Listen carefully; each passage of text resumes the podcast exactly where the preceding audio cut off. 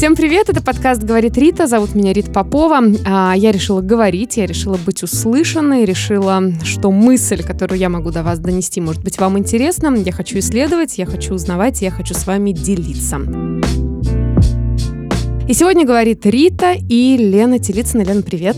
Привет всем. Вот прямо сейчас Лена оправдывает первое слово в описании себя, хотя нет, первое было предприниматель, но я теперь переставлю блогер, потому что Лена щелкает сторис в своем телефоне. Закрывай сторис, убирай.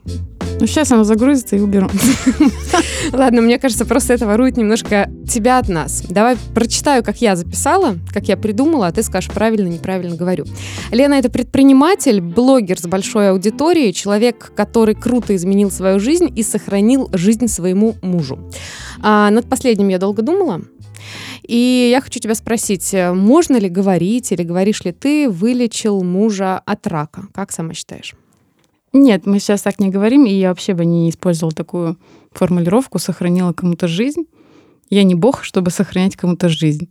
Угу. Только человек сам может выбрать свой путь и как ему поступать. Я бы сказала так, помогла и сделала максимально все от меня зависящее, чтобы это стало возможным. Но это мы еще исследуем, об этом мы поговорим. Давай начнем с твоей семьи, потому что здесь, в своем подкасте, я хочу говорить о семье, о любви, о людях, о жизнях и судьбах. А вот девочка Лена, а если коротко, в какой семье она росла? Я росла в полной семье. У меня мама, папа, брат старший есть. У меня очень много, на самом деле, родственников и с папиной, и с маминой стороны, и мы очень близки да, то есть у меня 13 двоюродных сестер, братьев только с маминой стороны. Ты помнишь пап... их имена всех? Да. Четвертого и... как зовут? Четвертого по счету. Ну да. Слушай, я по возрастам не помню, вот по именам слушай, ты обиделся. Сашка, не обижайся. Нет, Сашки нет ни одного. С маминой стороны, а с папиной есть. И с папиной нас еще шестеро. Так что у меня реально очень большая семья. Мама и папа, да. Какие они? Любящие. Для меня это, наверное, самое главное разные, понимаешь? Все разные, но самое главное, что любящие своих детей. Ну, я, с твоего позволения, чуть расскажу. Мне посчастливилось видеть маму, и папу Лены. Папа — это мужчина, а, от которого я помню... Неожиданно. Подожди. Ну, я иногда я характеризую мужчин словами типа там, ну, какими-то неприличными, а здесь я говорю, мужчина, значит, все хорошо. И я от него помню одну фразу «я мужик с завода». Ну вот, вот так он говорил. Ну, это так, да. А, мама Лены потрясающая женщина, мама Лены не слышит. А, скажи, Лен, с какого времени она не слышит? А, ну, примерно она училась в институте, когда у нее стал снижаться слух, и полную глухоту ей поставили уже, наверное, ближе к 30, ну, где-то 25-30 лет. Так вот. То есть, когда она меня рожала в 32 года, она уже была стопроцентная глухота у нее была. И я, получается, никогда не видела свою маму слышащей. Это накладывало определенные, конечно, нюансы, так сказать, в наше общение и вообще в мое становление как личности, потому что это необычный опыт тяжело, наверное, представить, что это такое, если ты с этим не сталкивался, хотя для меня это, ну, просто часть моей жизни. Ну, вот могу одну историю рассказать. Мне недавно рассказывала тетя, когда мне было 8 или 9 месяцев, угу. совсем маленькая, да, мы приехали в гости вот к дедушке с бабушкой, вот там тетя была. И мама меня оставила в кроватке и ушла. А, и... она же не слышит, что ты плачешь. Да, она не слышит, но мама все время говорит, что у нее какое-то там чуйка, то есть что она прямо чувствует. Но она действительно чувствует меня очень сильно. Не зря, наверное, говорят, что когда теряется какое-то одно чувство, да, то другие обостряются. Вот. Но суть в том, что я 8 месяцев понимала, что мама не слышит, потому что когда мама заходила в комнату и, грубо говоря, лицом была повернута в мою сторону, я начинала плакать. Плакать, показывать всем видом, что мне нужно ее внимание. И как только мама отворачивалась, я переставала плакать. Я 8 месяцев осознавала, что если мама на меня не смотрит, она меня не слышит и как бы плакать бесполезно. Ну, mm-hmm. то есть, если она на тебя не смотрит, все. Я вот тетя мне рассказывает, я настолько была удивлена и поражена вот этому, то есть, если она отвернулась, все, ты, говорит, ну, просто стоишь и ждешь, пока она повернется. И когда она поворачивается, ты снова начинаешь плакать. То есть для меня это было неожиданностью, ну, что в 8 месяцев ребенок способен такое осознать. Ну или на уровне каких-то инстинктов понять. А ты помнишь, как ты пришла в музыкальную школу? Это мне твоя мама написала, между прочим. На хор ты пришла и заявила, что хочешь петь соло. Хотя Помню, привели тебя помню. на хор, да? Да. А, вот Нет, скажи. не на хор. Меня привели просто в музыкальную школу, и там как бы чтобы туда попасть, нужно было определенные какие-то задания пройти, выполнить. В хоре спеть. Я вообще хотела именно не то, что в хор, я хотела на фортепиано играть. И там одно из заданий было вот именно спеть в хоре. И я вышла из хора, сказала, я со всеми петь не буду. Учительница очень удивилась, она сказала, почему? Я говорю, я буду петь одна. Ну вот эта история про Лену сейчас? В хоре петь не будешь? Да. Понятно. А, давай перенесемся на пару лет назад. Вы ну, обычная семья. Я уже говорю не о семье, ты папа, мама, да, а о семье э, ты, Андрей, Артем. Как вы живете до того, как вы узнали, что у Андрея рак? То есть как вы живете? Что вы делаете, что вы едите? Что вы, какое время Да, самая проводите? обычная семья, семья бизнесменов, я бы так назвала, э, довольно успешные мы были оба. Хотя, когда мы с Андреем познакомились, мы были самыми обычными студентами. Вообще, вот у него была, знаете, стипендия там 3000 и зарплата 4, он там на полставки работал на заводе. У меня была стипендия где-то 1002. И, грубо говоря, мы вот когда познакомились, вот это были все наши деньги. И нам как-то хватало, и вот было только чувство ну, любви какое-то. То есть не было ничего. Мы вдвоем вместе прошли, ну, довольно много, да, путь от там того, чтобы жить с мамой, с папой, с его было такое время. Мы еще не были женаты, но мы как-то пробовали отношения. А потом уже там своя квартира, все. То есть у него был бизнес, потом у меня появился бизнес. Сначала появился Артем, потом у меня появился бизнес. В принципе, мы хорошо жили, мы уже купили там трехкомнатную квартиру, там без ипотек, без помощи там родителей, да, то есть, в принципе, довольно успешно, хорошо. Жили, ну, как сказать, и ссоры были, и, и взаимопонимание было, все было. Не могу сказать, что какая-то супер там история любви какая-то нереальная, да, реально живые отношения, где было место всему, и ссорам, и примирению, и любви, и там взаимовыручки. И ну, я могу сказать, что я всегда себя чувствовала как за каменной стеной рядом с Андреем. Я Мгм. знала, что это мужчина, который ну, всегда сделает для меня все. То есть не было такой ситуации, чтобы у меня что-то случилось, и он мне не помог. Ну, банально там, знаешь, спустила колесо, застряла где-то там в снегу. Ну, вот все что угодно, да. Или там меня положили в больницу, была такая история, что Артем было всего три месяца, Андрей сам как приехала моя мама с другого города, чтобы помочь с ребенком. Это была совершенно неожиданная ситуация. Меня, грубо говоря, вот прям в тапочках из дома забрали и положили там в больницу. А ребенок очень маленький, ну, три недели, да, то есть не каждая мама еще справляет, ну, как бы уверены все настолько, чтобы справиться с таким маленьким ребенком. А тут папа. Да, и меня мама хотела взять Артема самой, чтобы заниматься. Андрей не отдал. Да, то есть он сказал, нет, я буду сыном заниматься сам. Это было очень удивительно. И он поддерживал свой бизнес, сидел с Артемом, приезжал ко мне в больницу, успел все привозить. То есть вообще практически не спал. Ну, то есть я знала, что рядом с этим мужчиной я вот... За каменной стеной, Да. как настоящий мужик. Да. А, ну смотри, так как мы уже знаем, что потом ваша жизнь круто поменялась после одного дня, да, после одного события, и поменялась она сильно в плане быта, ну то есть сильно изменилось питание, еще а, какие-то привычки. Скажи, до этой истории, ну давай по-простому, ты могла, например, напиться?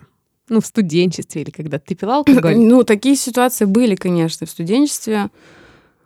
Но у меня всегда было к алкоголю такое отношение, что я не понимала, для чего это надо. То есть, конечно, я пробовала, знаешь, как все, это надо было пройти. ты ни разу не пробовала, пробовала курить, пробовала пить, там...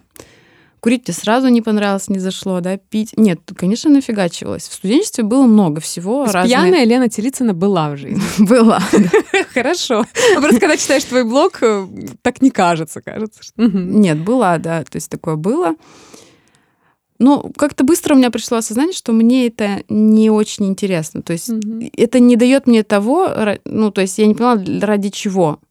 И у меня вообще шутка такая была, да, типа, я как-то увидела, почему они ее пьют?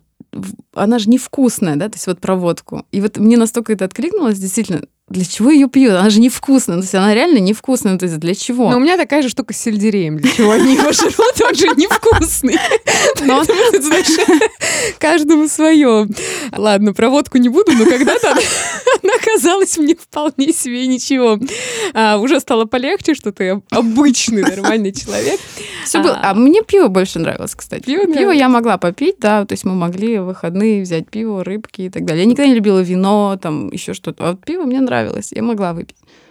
А, скажи, тот день, я думаю, ты понимаешь, о котором я говорю, ты сейчас а, помнишь дату? Помню. Какая? 11 сентября 2017 года.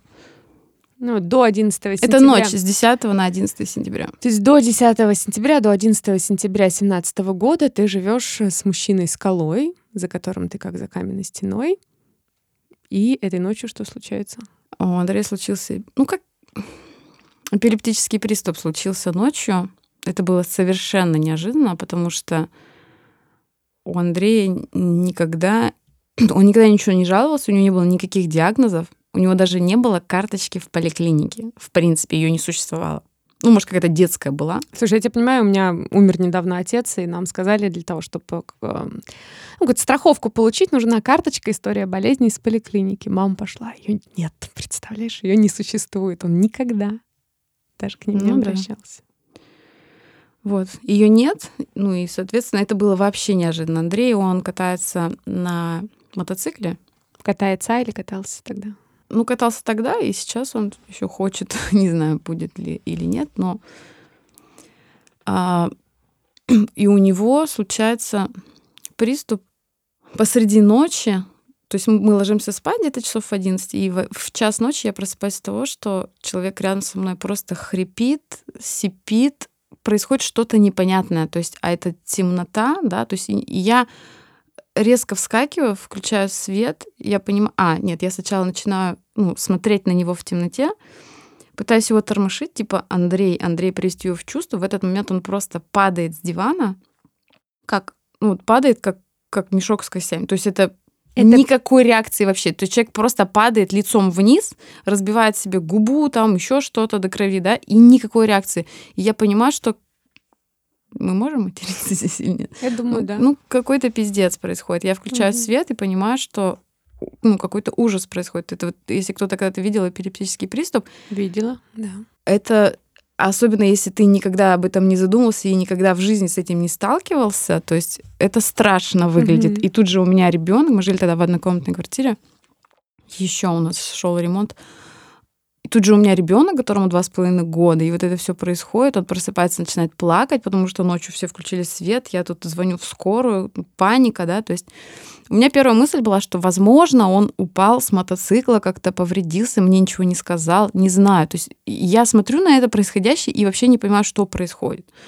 Мы вызываем скорую, и скорая приехала, когда приступ уже закончился, то есть как человек из сна ушел в приступ, и из приступа снова ушел в сон. То есть приступ закончился минут через 10, наверное. Хотя мне сложно оценить, сколько это длилось по времени. Mm-hmm. Я так думаю, что примерно минут 10. И снова стал спать.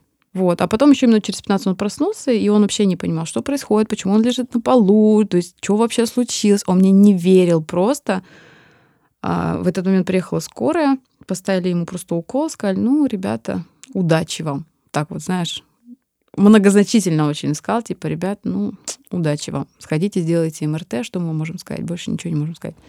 И я на тот момент думала, что это эпилептическая, ну, у Подожди, него эп- думала, эпилепсия. А, да. Думала, а чувства? На тот момент я пыталась, еще пока мы не сделали МРТ, как-то искать, ну, ну, я думала, что это эпилепсия. Ну, тебе страшно я... было? Конечно эпилепсия, и что, ну, наверное, с этим можно что-то сделать, и это не так страшно, и что бывает, что у взрослых проявляется эпилепсия в 30 лет, да, и что, ну, с этим можно жить. В общем, я как-то себя настроила на это. Это за какой промежуток времени? Той ночью? Ты да просто себя... ночью стала гуглить, да, и, естественно, с утра, с утра пораньше и мы, я записалась, записала, позвонила, записала Андрея на МРТ, и мы вместе поехали. Причем мы туда приехали, и Андрей говорит, да зачем это, да что это? Ты что-то придумала, наверное. То есть он, он прям не верил, что что-то не так, потому что человек, которого случается приступ, он ну, совершенно не осознает, не помнит ничего. Вот. И мы идем на на это обследование.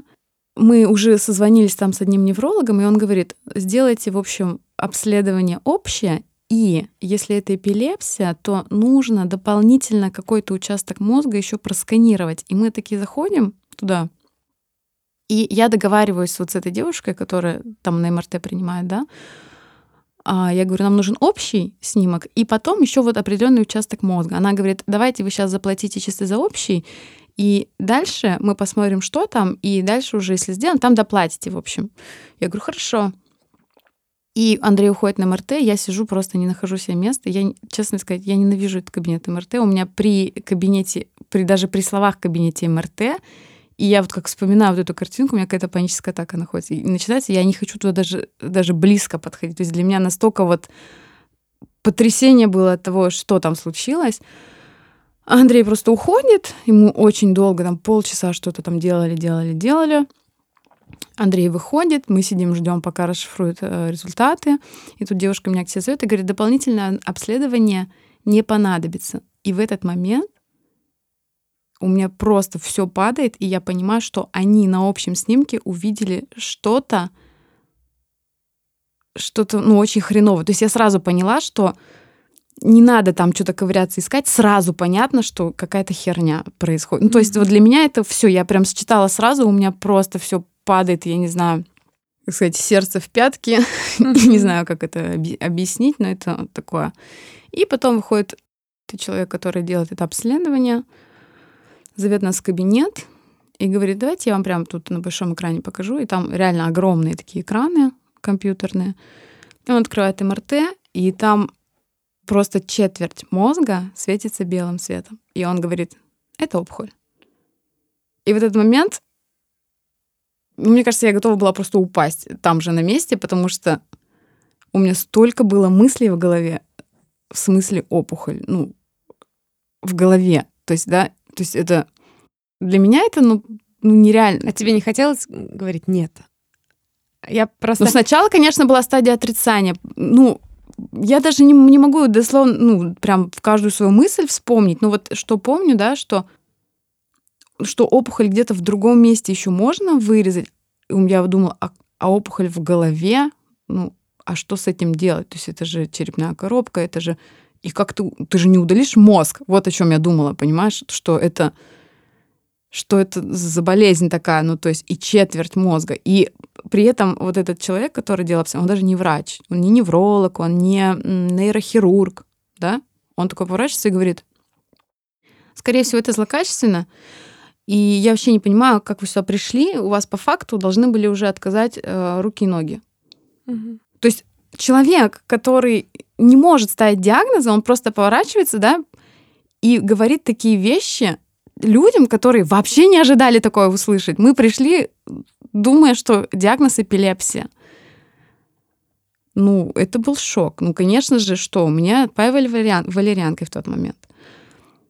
А Андрей, на удивление, был максимально спокоен. Я, конечно, не знаю, что там было дальше, но когда мы вышли из э, больницы, вот просто с этим заключением, он меня довез до дома и говорит, мне на работу надо. И уехал. Сел, сел за руль? Да, доехал. да. Он и уехал на работу. Он не показал, ну, ни одним своим, знаешь, мускулом, наверное, на лице, что что-то не так. А я приехала домой, и у меня, естественно, началась истерика. Просто истерика, потому что, ну, эта истерика продолжалась, наверное, неделю. Я не могла ни есть, ни спать. Я просто рыдала. Вот днем рыдала, ночью рыдала. В какой-то момент, а, вот в эту же первую неделю, Андрей уже, ну, видимо, настолько устал от этого всего, он ко мне поворачивается и говорит, перестань рыдать, я живой. Вот умру, на похоронах поплачешь, а сейчас перестань, блин. И это так было сильно, я поняла, что, ну, реально, насколько ему неприятно вот это, да, то есть, что я его, ну, грубо говоря, Похоронила. уже похоронила живого, да, то есть уже начала его оплакивать. И с того момента я пообещала, что все, я больше плакать не буду. И с того момента у меня что-то перещелкнуло. Я поняла, что нужно что-то с этим делать. Нужно искать какое-то решение. То есть слезами делу не поможешь, да, понятно, что, да, ситуация непростая, но нужно что-то делать. Это было чувством долга? Нет. Это было чувство спасти себя даже, скорее всего. А чё? Потому что на тот момент я думала, что моя жизнь закончена. Если вот, умрет серьезно, Андрей, вот, умрешь ты? Я не думала, что я умру, но я просто сидела, я помню, у меня было такое состояние, я сидела на полу, смотрела, знаешь, в одну точку, в тот момент, когда, знаешь, слезы уже заканчиваются, ну вот ты просто сидишь, и ты, ты не понимаешь, то есть тебе кажется, что дальше пустота, ничего нет. Вот просто вот, если его не станет, то просто ничего нет больше. Ну, то есть непонятно, как жить, для чего жить. Ну, то есть понятно, что там есть сын, которого надо поднимать, еще что-то. Ну, это было такое, да. И больше, наверное, себя спасти вот от этой ситуации. Это, это не долг. Я не знаю, не могу назвать это долгом. Это, я просто делала это для нас обоих, Ты для, знаешь, для себя, для него. Обычно люди чувствуют э, такое после смерти близкого человека, когда ты садишься и думаешь, ну, что дальше ничего нет, без него ничего. Ну, слушай, ну, ты же начинаешь представлять, мозг ведь начинает тебя ну, как бы картинку развивать и развивать и развивать, когда тебе ставят такой диагноз, то есть ты предполагаешь, что вероятный исход такой. Угу. И ты начинаешь представлять, а что дальше тогда? Да, ну, допустим, что вот оно так, что дальше? И вот дальше я видела пустоту. Все, ничего нет. Просто я, я не знаю, как жить, что делать, как, как так вообще, ну... Ну вот, например, банальная мысль, да, мы только-только купили квартиру, вот буквально за, за за два месяца до этого. И у меня мысль, а нахрена мне трехкомнатная квартира тогда? А нахрена мне вообще все? Ну, то есть ощущение, что без него вообще ничего не надо, понимаешь? Вот такое было ощущение. Что ты делаешь? Ну, тогда приехала его мама, и мы стали решать, что делать. Стали искать нейрохирурга. Мы пошли к нейрохирургу в Ижевске. Потом уже хотели даже ложиться на операцию в Жеске, потом я резко сказала, ну, как бы поняла, что нет, нельзя этого делать, никакого Ижевска. Мы стали искать, ну, поднимать все возможные связи, которые только есть. И у нас нашелся знакомый нейрохирург в Бурденко в Москве. Мы просто вот в 10 вечера разговариваем об этом, и в 4 утра мы улетаем в Москву. Угу. Хотя на следующий день Андрея должны были уже госпитализировать в Ижевске в нейрохирургию, в хирургию, и мы в итоге решаем, что нет, мы летим в Москву. И я очень благодарна тому, что это так получилось, потому что в Ижевске с нами разговаривали, знаешь, ну, типа, ну, что вы можете сделать? Ну, как бы, ну, ты парень обречен. Ну, вот они не говорят это прямым текстом, но они разговаривали именно в таком ключе. Нам говорили прямым. У меня у дочки опухоль на кости была, и нам в Ижевске сказали, мы вырежем кость, останется инвалидом. Да, прям, ну, в общем, прямым да. тоже говорят. А в Москве с нами поговорили совершенно по-другому. То есть нейрохирург открывает при нас снимки и говорит, слушай, ну, не, не очень сложная опухоль. Мы такое делаем каждый день принципе, я тут нормально все почищу, уберу. Еще неизвестно, я еще пока не вижу здесь злокачественное это или доброкачественное. Нужно сначала сделать операцию. То есть э, я постараюсь, ну, вообще у нас очередь месяц минимум, да, но я постараюсь вам позвонить как, как можно быстрее, чтобы вас забрать на операцию. Вы, на самом деле, там сейчас, ну, чуть-чуть успокойтесь, ну, все нормально. И я выхожу из этого кабинета, это вот прошла неделя где-то, и у меня было такое ощущение, что я первый раз начала дышать за неделю. У меня было ощущение, что у меня сдавлена грудная клетка, и я вот такая, не хватает воздуха, вот просто, то есть не могу дышать. И я выхожу из этого кабинета, и я дышу. Просто меня вот отпускает вот этот вот просто один разговор, да, ситуация та же самая, ну просто насколько по-другому с тобой поговорил врач, и насколько по-другому вот это стало восприниматься. А Андрей всю эту неделю, он живет как жил, он говорит, все нормально, и из кабинета он выходит в том же состоянии. Он довольно закрытый человек, и я думаю, что у него однозначно было очень много переживаний внутри. Ну, наверное, он не хотел нагнетать и показывать мне, ну, ну как скала бы виз, визуально, осталась, да? визуально скала осталась. Скала да. осталась. есть, Смотри, да? Да, да. Андрей это вообще такой человек, он никогда не жалуется ни на что. И вот есть такие мужчины, да, которые 37,1, все, я умираю, пишу, пишу завещание, мне плохо, угу. там все, да, то есть Андрей вообще не... То есть я помню, была ситуация, когда у него была температура под 40, мы с сыном уехали к бабушке, ну, чтобы ребенок не заразился, да, я ему просто звонила, там, как у тебя дела? Он говорит, мне все нормально, все хорошо. Вы вообще не приезжай, да не парься, все нормально, я это... То есть это человек, который... Если Андрей сказал, что у него что-то болит, это значит, что пиздец как болит. это значит, что уже как бы, ну, прям все плохо. То, что в обычных ситуациях он всегда говорит, да, все хорошо, да, вообще нормально. Все нормально. вот, и тогда было так же. И получается, когда мы вышли, я понимаю, что нам ждать э, месяц операцию. Мы в этот же день, по-моему, улетели домой. И едем, в общем, с аэропорта уже домой. И я такая думаю, ну, мне сказали, ну, опухоль, если она особенно злокачественная, ну, ну и вообще любая опухоль, она же постоянно растет. И я думаю, ну это мозг, да, чтобы опять не случился приступ, там еще, чтобы она еще больше не выросла. Ну, наверное, есть какие-то методы сделать так, чтобы она, ну, хотя бы вот этот месяц, ну, больше не стала.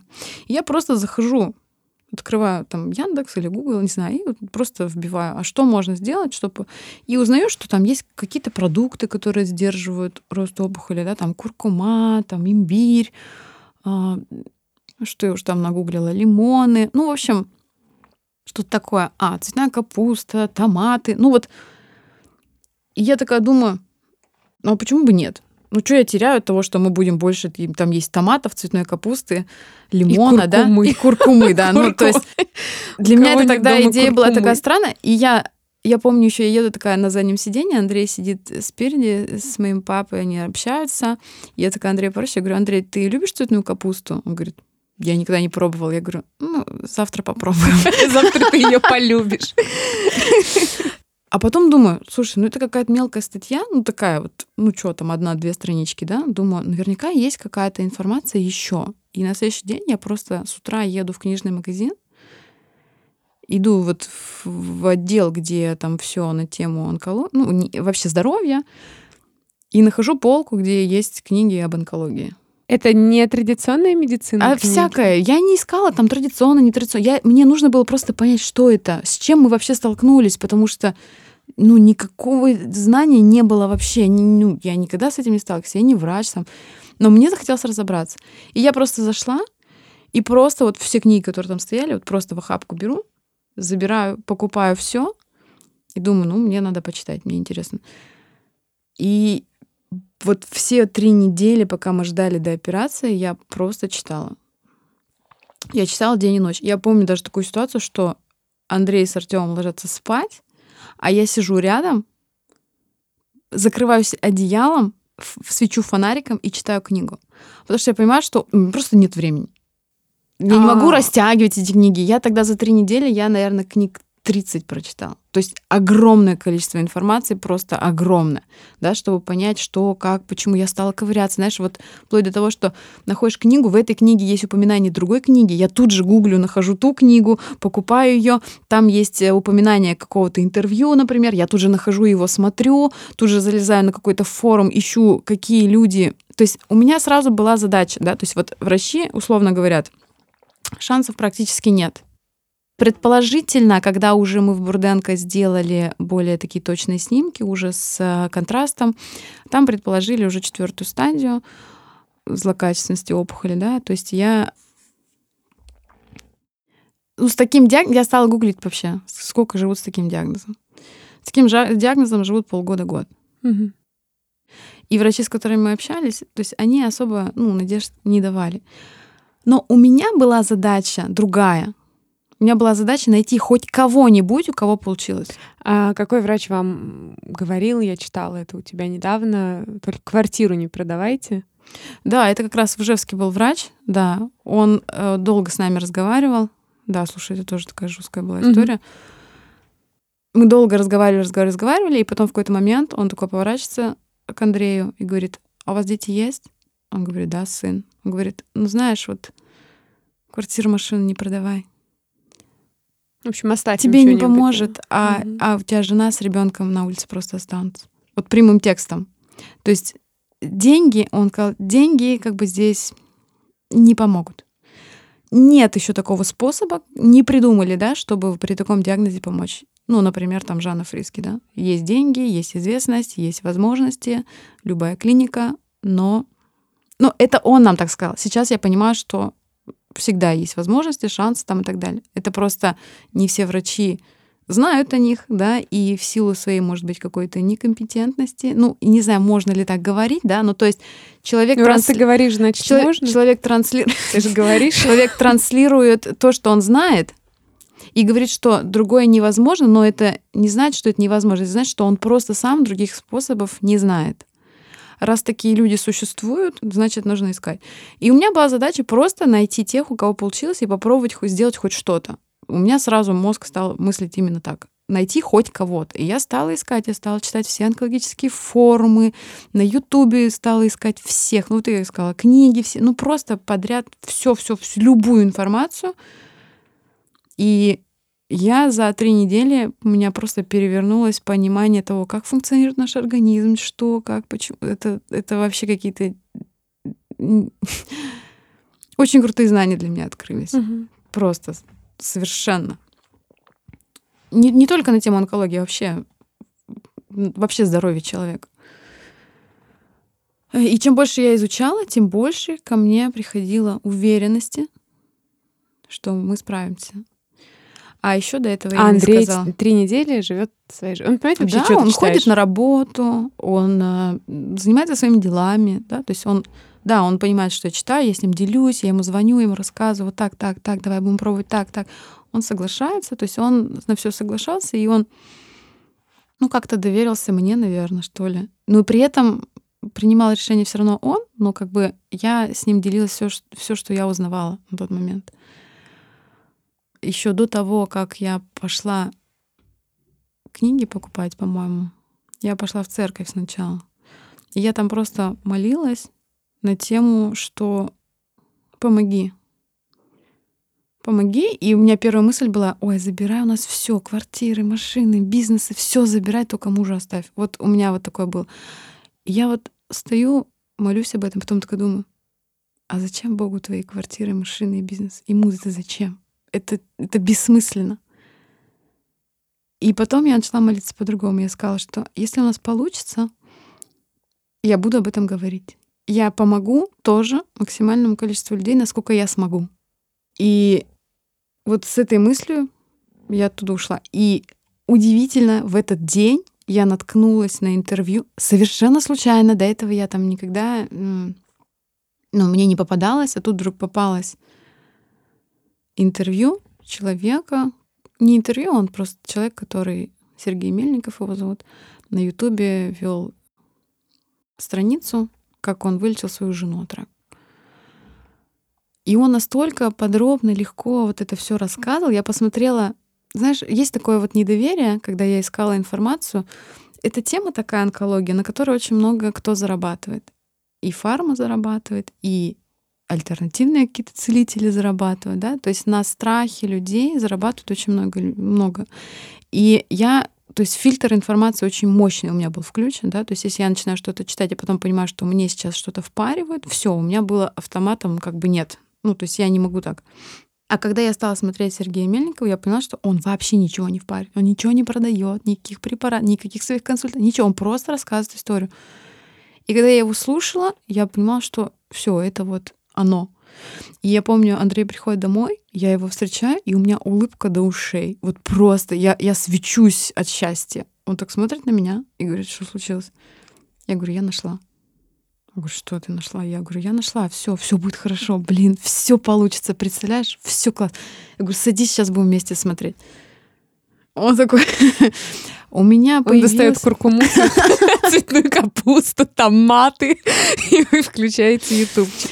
Э, мы начинаем смотреть вместе, да, и у меня появилась такая мощная уверенность внутри, что мне кажется, этого хватило на нас двоих. Вот просто я не знаю, откуда это взялось. Я просто не знаю. Единственный человек, который меня прям вот так сильно поддержал, это была моя мама.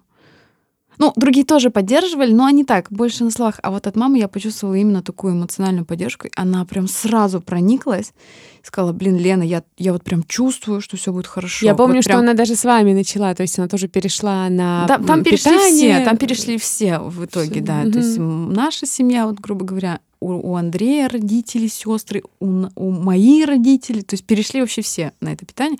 Но мама вот она прям, она говорит, я прям чувствую, что все будет хорошо. Вот она мне настолько вот в это все поверила, и у меня был, у меня была какая-то железобетонная уверенность, что все получится. Вот я не знаю, вот ко мне просто пришло вот это состояние, и я готова была им делиться.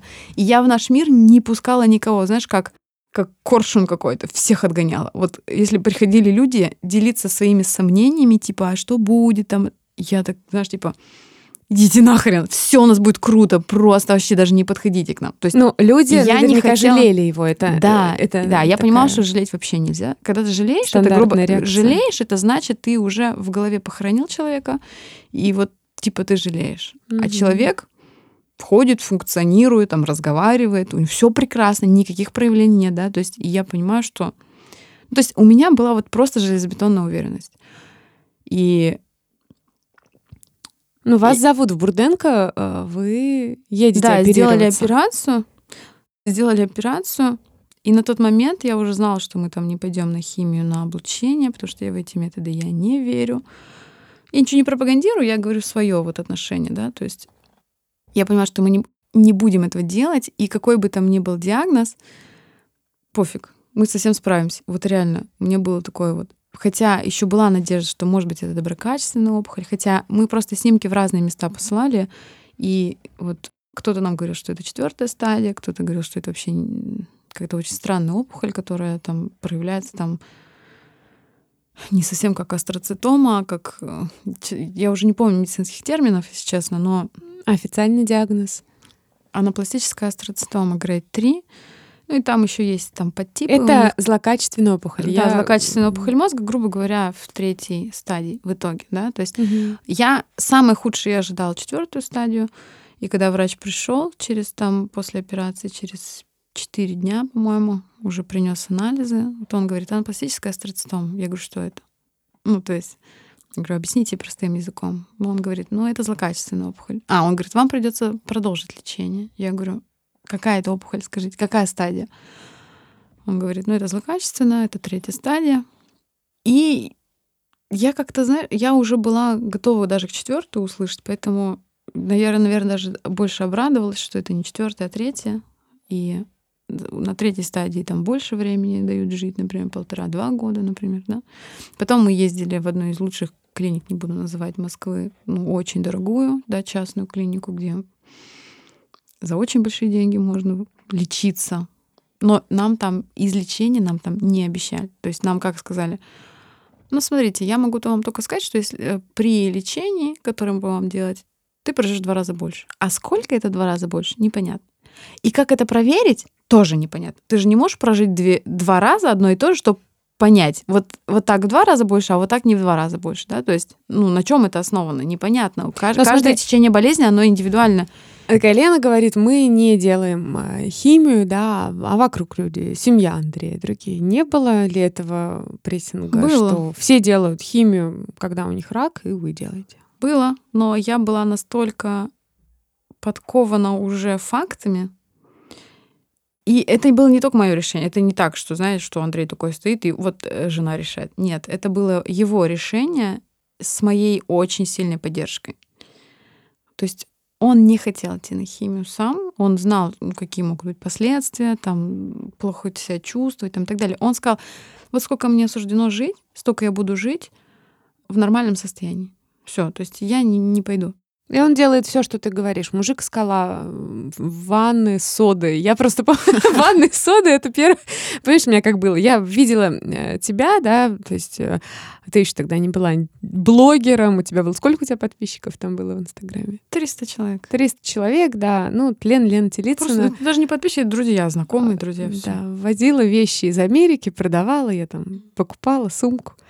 И тут э, Первое, что я пришла, первое, что я помню, я помню даже своей подруге Таньке сказала, слушайте, Лицына принимает ванны с содой, и вот она там об этом рассказывает. Я тогда, ну, прости, вообще не, не понимала, что происходит. И вот часто рассказываешь, что, да, мужчина скала, Андрей говорит, все, давай, едим помидоры, принимаем. Да, первое, что ванну. мы делали, мы полностью поменяли питание. Я пришла домой и выкинула из дома все, что не подходило. Мы отказались от всех животных белков, мясо, яйца, рыба, молочка. Ну, то есть он вся... на все это говорит, окей, давай, все как да? скажешь. Да. Нет, ну, нет, не совсем так было. Сначала он сопротивлялся, он, э, он говорил, для, для, для чего тогда вообще жить, если нельзя там ничего не поесть, не выпить, там ни, никакой радости в жизни. Ну, то есть у него сопротивление, э, этап сопротивления у него был довольно мощный. Но как-то мне хватило женской, наверное, хитрости, мудрости убедить его э, попробовать. Да? И мы после операции, потом, ну, то есть мы полностью поменяли питание. Поменяли, поменяли питание мы, кстати, до операции. Угу. Я вообще предполагаю, что Хотя, если будет кто-то слушать меня, врачи официальной медицины, скорее всего, они скажут, что нет, это полная брехня. Но мне кажется, что то, что мы уже успели сделать до операции, да, то есть один из лучших там диагностов, который смотрел, сказал четвертая стадия, а после операции через три недели поставили третью стадию. Я могу предположить, что уже произошел немножко регресс опухоли. Я не могу это никак доказать, сразу говорю, может быть, это неправда, может быть, это чисто мое субъективное какое-то восприятие, да, но уже, то есть по факту вот поставили такой диагноз. Мы уже много чего начали делать, ну, я не буду об этом сейчас здесь рассказывать. Это Согласна. кто захочет, почитает блог, угу. да. Но самое основное, да, полностью поменяли питание и стали протираковые протоколы натуральные применять. Да, вот. А потом а, операция, и еще через три недели мы улетели в Крым, и там восстанавливали здоровье еще Андрею. Потом дома. И первое МРТ после операции было через полтора месяца. Там уже показало, что остатки опухоли, они вот после операции, они контрастом еще светились. То есть опухоль такая, что ее полностью удалить невозможно. Ее не удалили полностью, ее удалили на 95%. Еще, кстати, если вот рассуждать Ижевск или Москва, да, по операции Ижевск обещали удалить 70% максимум. Бурденко удалили 95%. То есть это все таки важно. Хотя опухоль, она восстанавливает свой объем, если она злокачественная, там не важно. Но это дает время. Да, это все равно дает время. И Бурденко они очень хорошо, они идеально сделали операцию. Я им очень благодарна хирургу, который нам нас вел. Я тоже очень Я... благодарна клинике Бурденко, если они наши. Я слышат. даже помню Александр Саникидзе зовут хирурга. Он очень, не знаю, стоило говорить имя или нет, очень круто провел операцию. Ну, вот. если ты говоришь хорошие человеки, говоришь ну, спасибо. Да, да. Нет, спасибо, если вы нас будете слушать. Вы едете в Крым, вы делаете да, еще одно МРТ. Да, сделали еще одно МРТ, там уже было mm-hmm. как бы поменьше свечения. А, а когда мы сделали опера... А, МРТ следующее уже в марте, то есть было в декабре, mm-hmm. операция была в октябре, а, первое МРТ было в декабре контрольное, там ничего не выросло, там оно все осталось как прежде, даже чуть-чуть спал отек. А вот когда мы делаем МРТ в марте, диагност выходит и говорит, слушайте, ничего нет, я вообще ничего не вижу, ничего не светится, ничего. То есть вообще это для нас был такой шок, что получается, что злокачественность, которая была, она ушла. И, грубо говоря, что человек там без химии, без облучения, он просто вышел в ремиссию. И как ты думаешь, тогда Андрей, ну, мы сейчас же знаем, да, уже не секрет, ты это в своем блоге рассказываешь, что Андрей уже не придерживается никаких э, правил, да, никаких угу. ничего. Тогда этот переломный момент случился, что он думает, хватит. Нет, нет, тогда мы все продолжали. Года полтора мы были на чистом веганском питании, то есть все было вот прям, мы продолжали, мы занимались там очень плотно занимались здоровьем. Но в какой-то момент у Андрея что-то внутри перещелкнуло, и я не знаю, насколько вообще вот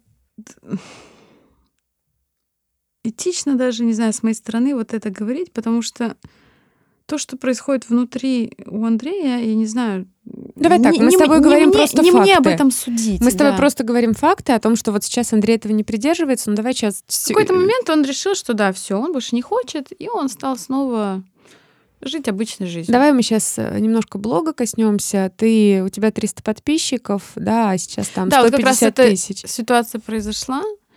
Когда МРТ вот это сделали в марте, и я вспоминаю, что ты пообещала Да. в церкви Да. об этом рассказывать да, людям. и я начала рассказывать. Я полгода в своем блоге ничего не выставляла, вообще не появлялась никак. То есть никто, никто практически из друзей знали только мы, ну, самые близкие. Никто из друзей не знал вообще, что в нашей жизни происходит.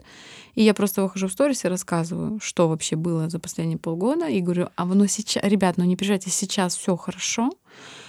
И я ну, буду делиться, чё, что как было, и все. И начинаю писать. Я начинаю изливать душу, знаешь, как, как дневник какой-то. Я про вот все, что за полгода у меня накопилось, знания, переживания, эмоции, вот все, что у меня было, я начинаю писать. Просто каждый день я пишу, я не могу остановиться. То есть я писала не потому, что мне надо было писать. Я писала, потому что я не могла не писать. Я писала, писала, писала, писала, я делилась информацией, я рассказывала, какие книги я читала, какие видео, что мы ели, что мы там не ели, что вообще все, что мы делали, я Но этап пока за это этапом описывала. читают 300 человек твоих Это э, начали читать знакомых. 300 человек, но эта история, видимо, настолько поразила людей. Они начинают что там репостить, друг с другом делиться. И у меня за неделю становится там не 300, а 4000 человек. Ну, то есть какие-то знакомые знакомых начинают подписываться, друзья и так далее. И в какой-то момент мой блог, я не знаю, каким образом, ну, Ты проснулась знаменитой однажды. увидела Саша Зверева. Кто знает, это, ну, все, наверное, знают, это солистка группы Демо раньше, сейчас она живет в Америке. Тоже очень осознанная девушка. И она увидела вот эту историю. Да, она у меня спросила, а можно я этим поделюсь? Она у меня в комментариях что-то написала, я не помню. И потом в личку мне пишет, а можно я этой историей ну, поделюсь у себя? Ну, просто расскажу. Я говорю, ну, да, можно. И она в США живет, там другой часовой пояс. Она, видимо, пос- ну, у нас ночь, у них день, рассказывает эту историю, и я просыпаюсь, ну, реально. То есть у меня было 4 тысячи подписчиков, и за сутки у меня стало 16 тысяч подписчиков. Просто вот пришло очень много людей. И я, так как каждый день писала, мне люди начали писать, что они читают, знаешь, как, как книгу, какой-то блокбастер, вот как вот что-то там супер-мега интересное. Я никогда в жизни ничего не, ну, не писала, я вообще не думала, что у меня есть какой-то талант писать, да, а тут вот, ну просто я искренне э, говорила все, что вот накопилось. И у меня прибавлялись люди с какой-то бешеной скоростью, по 500, по 1000 человек в день, просто прибавлялись, прибавлялись, прибавлялись, прибавлялись, и блог начал расти. А, ну, кстати, я не сказала, перед тем, как я начала блог, я сначала подошла, конечно, к Андрею и спросила, ты не против, если я начну об этом говорить? Он сказал, нет, я не против. И я начала рассказывать. Я ему сказала, слушай, ну, видишь, нам помогла чужая история. И наша история наверняка тоже кому-то поможет. Я думаю, что ну, об этом надо говорить. И он сказал, да, окей, я даю добро, давай. И все, я вот стала рассказывать, и блог начал расти, расти, расти. Это сейчас 150 тысяч подписчиков. Тогда, конечно, это не так было. Там, оно как-то постепенно росло. Может быть, на, на Мгм. 5 тысяч в месяц, ну, где-то вот так прибавлялось. Может, больше даже. Я уже не помню всю там скорость. Но это все было очень органично. То есть это не было ни реклам... Я не представляла, как это рекламировать. Типа, вот, ну, понимаешь, все равно есть какие-то страхи, что болезнь может вернуться. Как я могу сказать, все, мы вылечили Слушай, есть рак, люди, там, да, ну, которые то есть- ставят развод на таргет, нормально все там. Я Нет, развелась. я вообще не из этой категории. Я не, лю- там, не хайповый совершенно человек.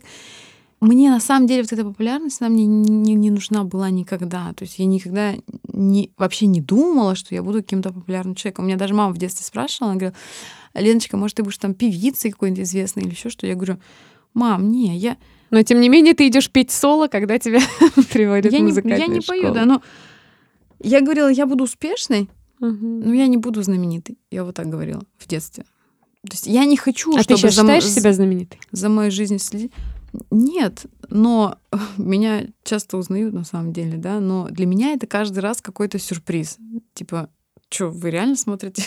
Вы реально следите за моей жизнью? Действительно, вы там меня знаете? То есть такое есть, да. Но сейчас я уже, конечно, попривыкла к этому.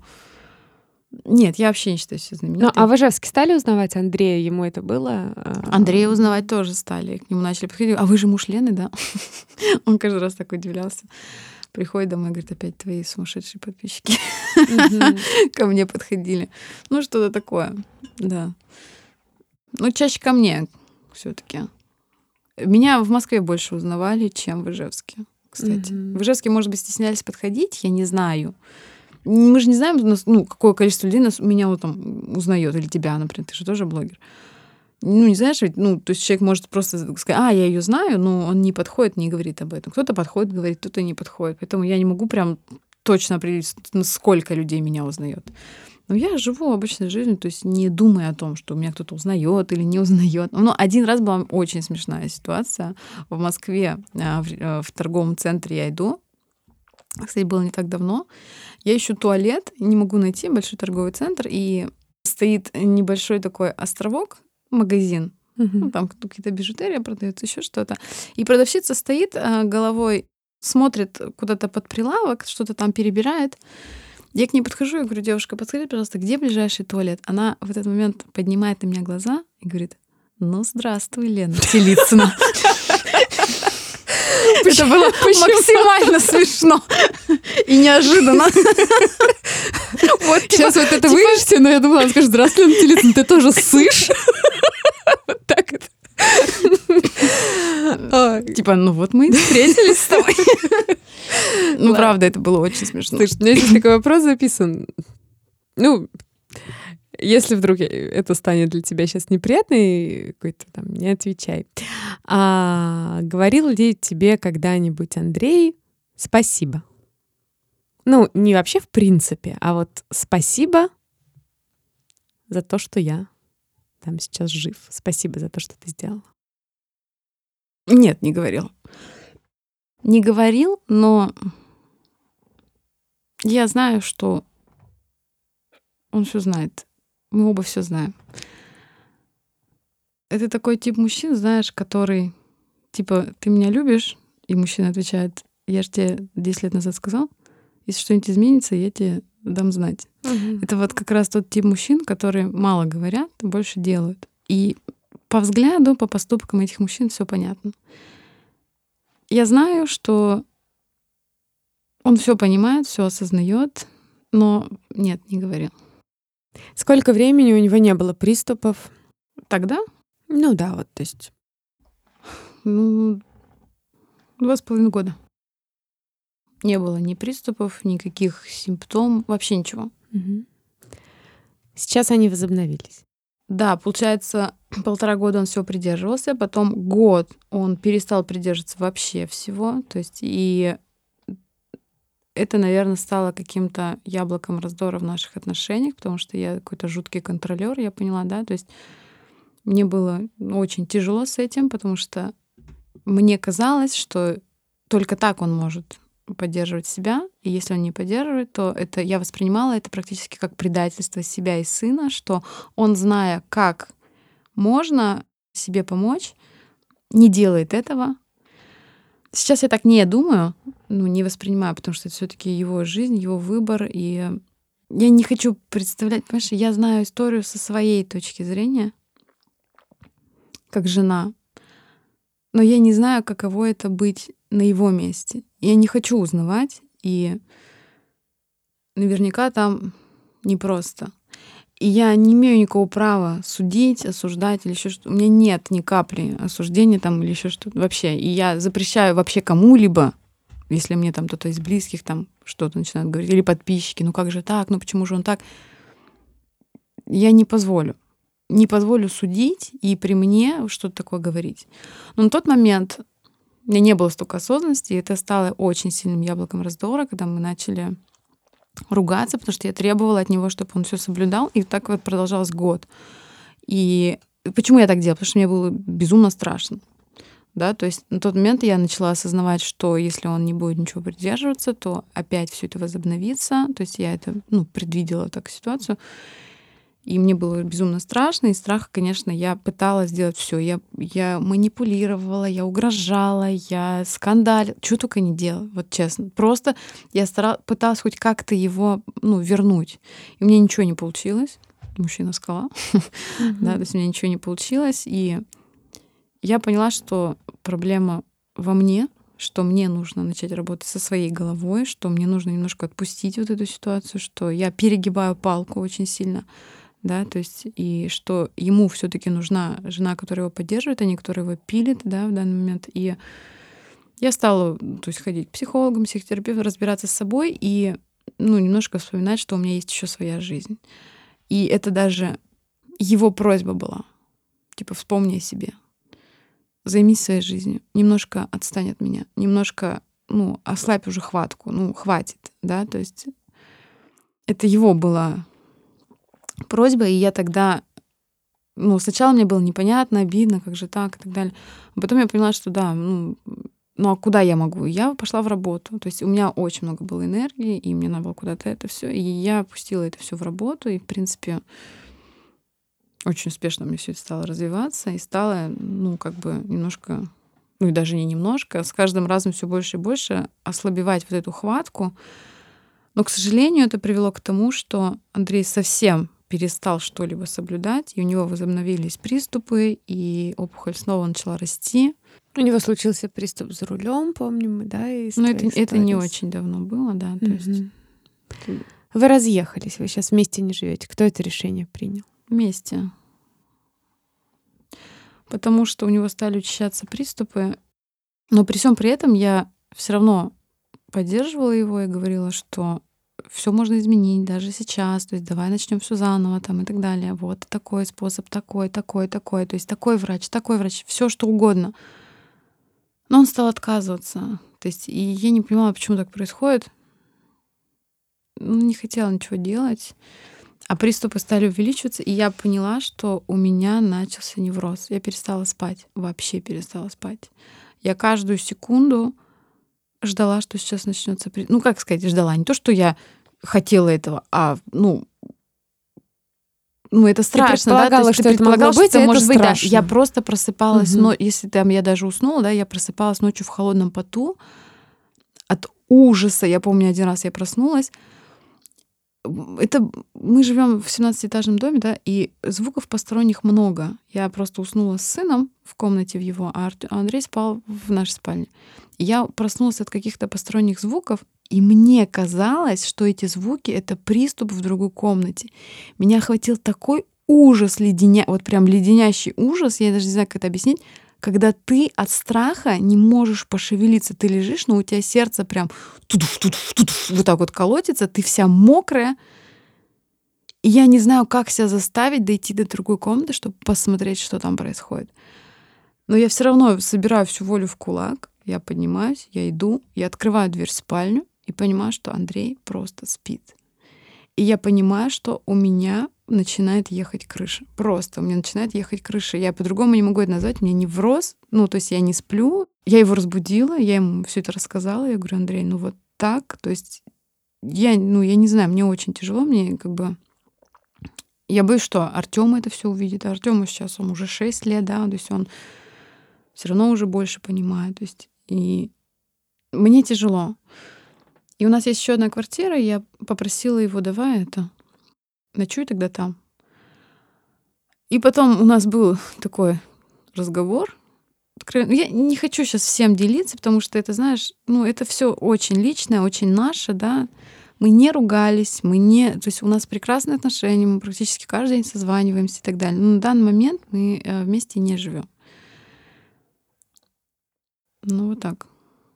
Я э, не знаю, могу давать такие комментарии или нет. Э, Несколько раз за наш разговор я сравнила твое поведение с Андреем как поведение любой мамы со своим ребенком. Да, да, это именно такие отношения и были. и- Мама и сын. Я вышла, я зашла в отношения мамы и поняла, что ну, это тупик. Это уже не отношения мужа с женой. Как раз это был один из моментов, который мы обсуждали, что нам нужно выйти из этих ролей мамы и Знаешь, когда мама... То есть он, он не собирался быть сыном, но я его поставила на эту роль сама, потому что я себя стала вести как мама. И нам нужно было от этого избавиться, а для этого мне нужно было, э, как сказать, отсоединиться. Ну, то есть нам надо было как-то отсоединиться, Мгм. чтобы я все это переосмыслила. И сейчас мы разговариваем с позиции взрослый-взрослый, я могу сказать. Да, то есть Мгм. Сейчас это уже не такие отношения мамы и сын. Типа ты там поел, ты там покакал, ты там, там не знаю, шапку одел и так далее. То есть уже нет такого, да. То есть мы общаемся как мужчины и женщины уже сейчас. Ну а в отношениях этих мужчин и женщин стоит точка? Я не знаю. Как ты думаешь, он услышит наш разговор? Не знаю. А если уж слышит, что бы ты ему сейчас сказала? Я знаю, что все можно изменить, и я знаю, что если ты захочешь, все будет. Имею в виду здоровье, что ты сможешь выйти из этого, если ты захочешь. Спасибо тебе, Лен, за откровенность. Большими мурашками я вся покрылась. Спасибо тебе большое, что пришла и стала первым гостем в моем подкасте. Спасибо, что поддержала тебя. Да, вот так вот руками показывать, что все. Да, можно вот как-то тет, тетушка с островка, когда ты искала туалет, можно. Вот прямо сейчас можно. Ну, спасибо тебе. Для меня это тоже довольно очень, очень откровенный разговор, на самом деле. И, наверное, тебе сказала некоторые вещи, которые даже, ну, нигде не говорила. Не знаю, как это воспримут люди, но по большому счету без разницы. Я надеюсь, что просто каждый услышит что-то для себя, не пытаясь осуждать, не пытаясь там оценивать. То есть просто понять, что бывают разные истории. Вот наша история вот такая. Никому ничего не навязываю, я просто говорю, как, как оно было и как оно есть у нас. И я надеюсь, что это для кого-то будет полезно. Спасибо тебе.